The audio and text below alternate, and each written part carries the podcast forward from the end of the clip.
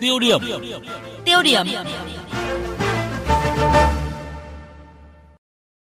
Thưa quý vị và các bạn, theo cảnh báo của Bộ Công an, trong những ngày gần đây, các nhóm tin tặc quốc tế đã sử dụng hình thức tấn công tinh vi, phát tán qua các đường link trên mạng, các trang web giả mạo được gửi vào thư điện tử của người sử dụng.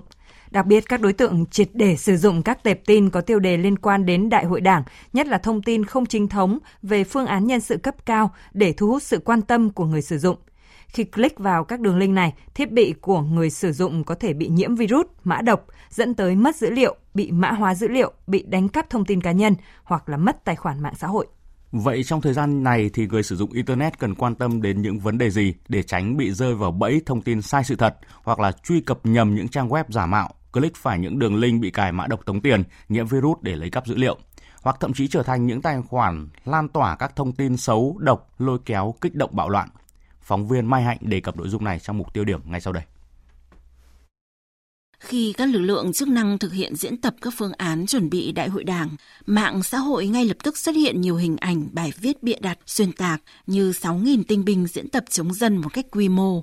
Các trang Facebook như Việt Tân, Triều Đại Việt, Chân Trời Mới Media đăng tải hàng loạt bài viết bình luận về phương án nhân sự cấp cao nhiều thông tin sai sự thật lan truyền trên mạng xã hội, nhất là khi diễn ra các sự kiện quan trọng của đất nước, đã khiến người sử dụng không phân biệt được đâu là thật, đâu là giả, ít nhiều đã bị ảnh hưởng. Hiện nay chúng ta đã bị ảnh hưởng rất nhiều những thông tin trên mạng xã hội. Bất kỳ một thông tin gì đó ở trên mạng xã hội mà càng là cái tin nóng, càng tin sốt, càng tin giật gân thì độ lan tỏa nó càng nhanh. Mạng xã hội thì cũng có rất là nhiều ờ, thông tin được chia sẻ. Nói chung là bây giờ cũng không biết tin nào là tin thật mà tin nào là tin giả.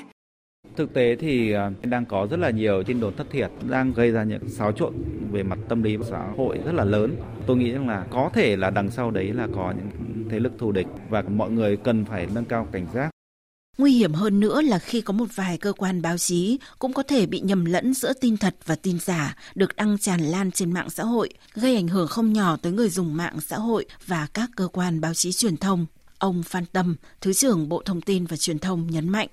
báo chí cũng có nguy cơ là bị mạng xã hội ảnh hưởng và đôi khi còn bị dẫn dắt bởi các cái tin tức giả mạo, thiếu kiểm chứng, thậm chí cùng mục đích xuyên tạc, lừa đảo, tác động xấu đến xã hội. Việc xác minh các nguồn tin cũng như là xác định các trào lưu trên à, không gian mạng thì rất là khó khăn, thậm chí là bất khả thi nếu không có các công cụ thích hợp.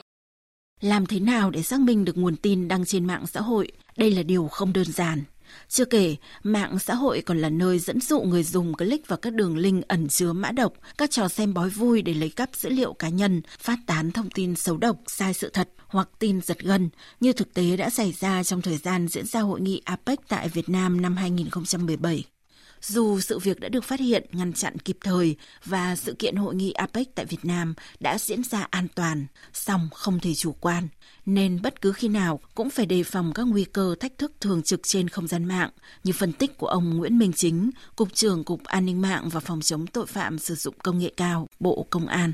Thách thức là không gian mạng đang bị các thế lực thù địch, phản động, bọn tội phạm sử dụng để tiến hành các hoạt động xâm phạm an ninh quốc gia và trật tự an toàn xã hội, hoạt động tuyên truyền chống phá chế độ, kích động, biểu tình, bạo loạn, thực hiện cách mạng màu, cách mạng đường phố nhằm thay đổi thể chế chính trị tại Việt Nam. Đặc biệt là xuất hiện nhiều cuộc tấn công mạng với quy mô lớn, cường độ cao, có tính chất mức độ ngày càng nguy hiểm, đe dọa trực tiếp đến an ninh quốc gia và trật tự an toàn xã hội. Nhiều cuộc tấn công mạng có chủ đích APT được tiến hành nhằm vào các hệ thống thông tin trọng yếu của Đảng, Nhà nước, các doanh nghiệp, tập đoàn kinh tế để phá hoại, kiểm soát, khống chế hệ thống mạng, chiếm đoạt thông tin tài liệu bí mật nhà nước, tài liệu nội bộ. Các chuyên gia an ninh mạng nhận định, thời gian gần đây, tội phạm mạng chuyển hướng tấn công gián tiếp, kiểm soát các đơn vị cung cấp phần mềm giải pháp công nghệ thông tin để có thể thâm nhập vào các hệ thống thông tin trọng yếu, mở rộng tấn công, đánh cắp thông tin bí mật của các cơ quan đảng, nhà nước.